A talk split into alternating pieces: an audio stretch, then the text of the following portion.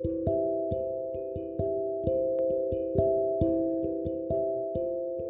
はようございます。お元気でしょうか？今日の聖書の時間となりました。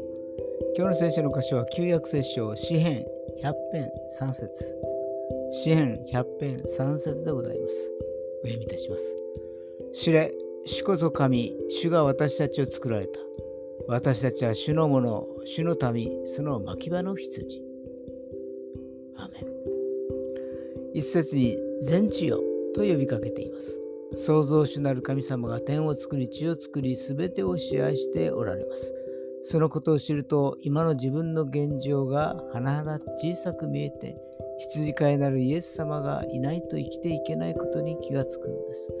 私たちは何にもできない羊のようなものなのです。だから羊飼いなるイエス様の声を聞き従うだけなのです。今日も主の御声を聞くことができますように。それでは今日という一日が皆さんにとって良き一日でありますように。よッしーでした。